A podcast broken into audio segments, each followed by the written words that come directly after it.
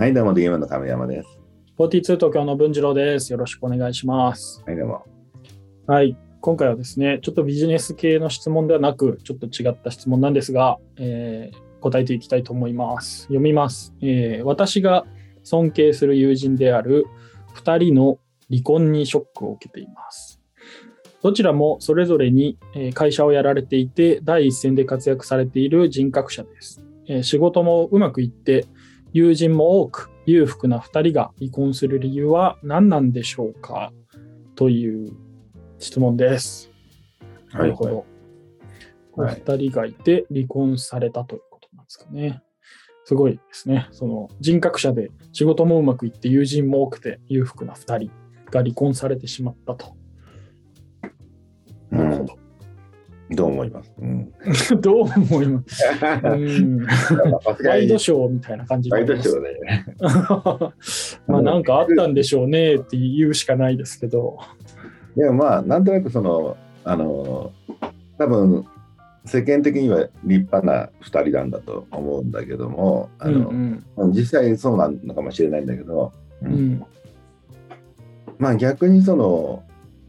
どちらも会社やってるってことだから、まあ、社長さん同士なんだろうね、多分。まあ、大きさはともかくとしてもね、まあ結局、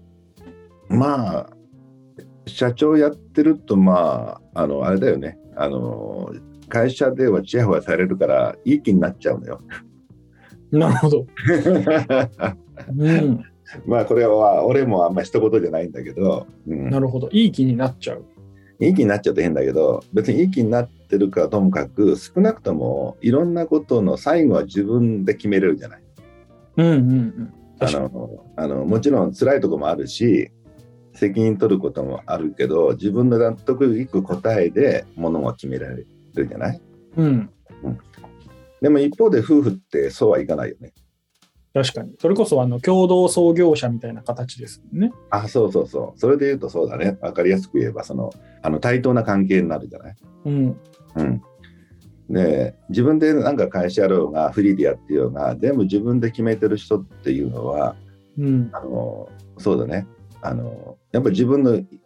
みたいなものがあるから、その中でやっぱりでも夫婦関係に関してだけはもう対等の人間と一緒に暮らすわけなんで、何だかと折れなきゃいけないわけだ。確かに。なんでそこはね、また別のもんだから、どんな優秀な社長であっても家庭がうまくいくかどうか別の話かもしれないね。確かに。そうだね、俺も気をつけないとね、本当にね。いやいや、なんか不吉な話ですよ。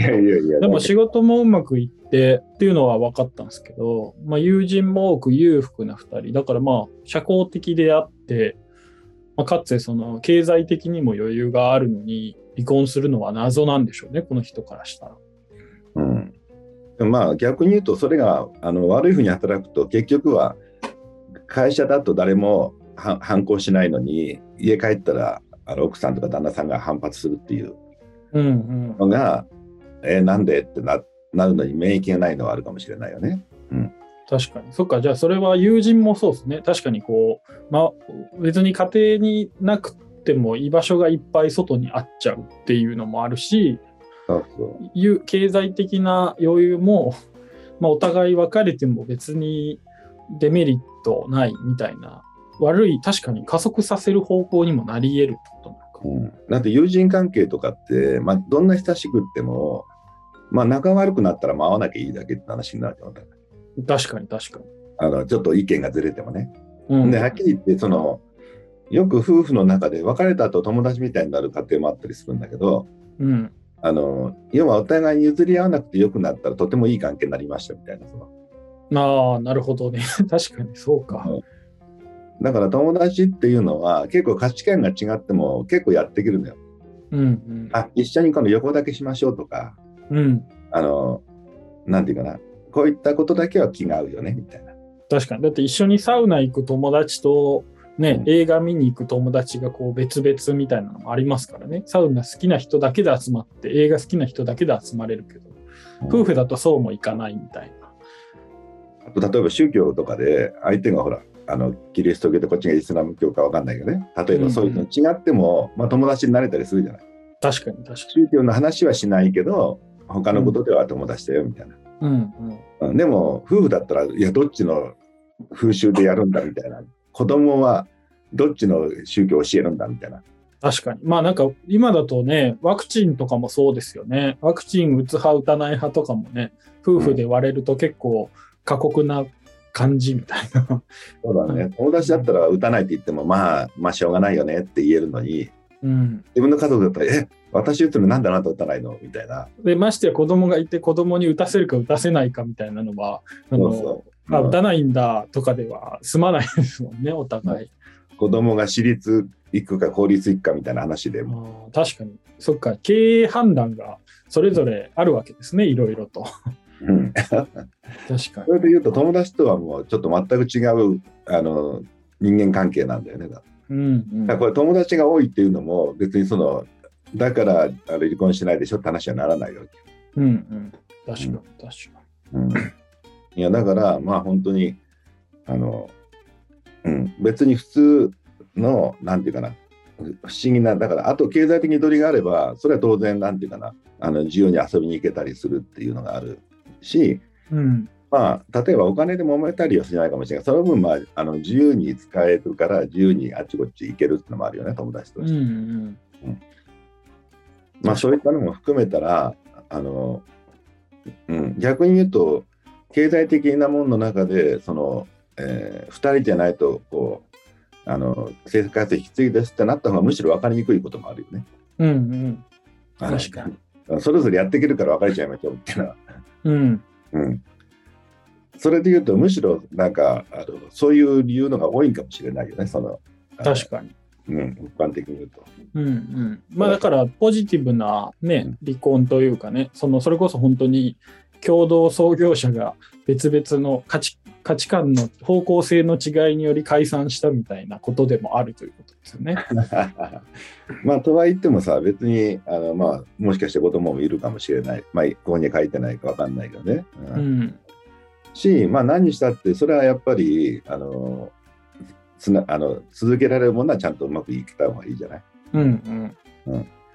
まあ逆に言うとまあ正直言って、まあ俺なんかもまあ別に会社の中でなんだかんだ言って俺なりにもまあ現場にも気遣ってるけど、多分現場が俺に思ってるほどじゃないと思うんだよね。うんうん、で結局はそのまあ俺の聞きたくない話でも言ってくれるのっていうのはまあね、かみさんだったりその家族だったりっていうのはあるよね。うんうん、本音でこダメよみたいな、うんうんうん、最近いい気になってるんじゃないとかっていうのも含めて、うん、確かに、うん、でやっぱそういうので言うとやっぱりそういうちゃんと本音でアドバイスしてくれたり、うん、まあ、いろんな意味で、まあ、家族ってやっぱり関係値で言えば一番濃いとこにあるんで、うん、まあそうだね、なるべくそこはまあそうね、自分を顧みながら継続してくれるっていうのが一番いいと思いますよね。うん、なるほど、まあ、だからちょっとそういう意味で言うとだいぶ努力というかね、技術なのかもしれないですね。なるほどなるほど。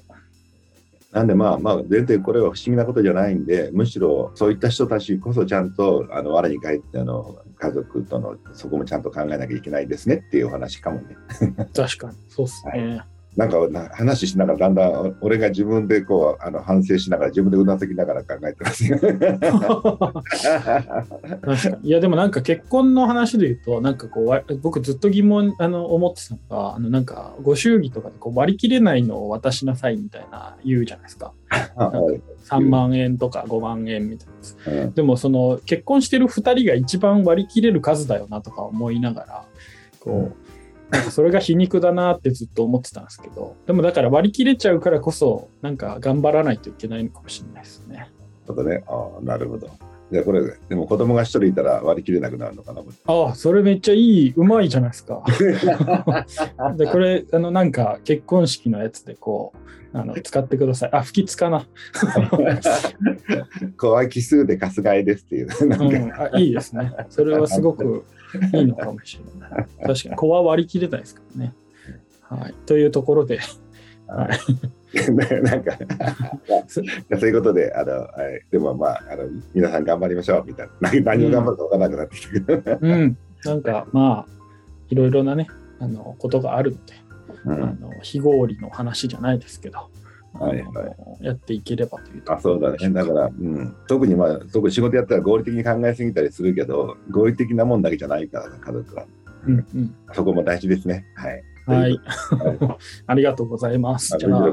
そのうち結婚したらまあ考えてみてください。はい、承知しました。あちなみにうちの息子この間結婚したのよ。あ、すごい。なんかこの最後に言う話じゃないけどじゃあまたそれもどこかでお話を聞きましょう。確かにここでいい話じゃなかったはい、じゃあまたお願いします、はい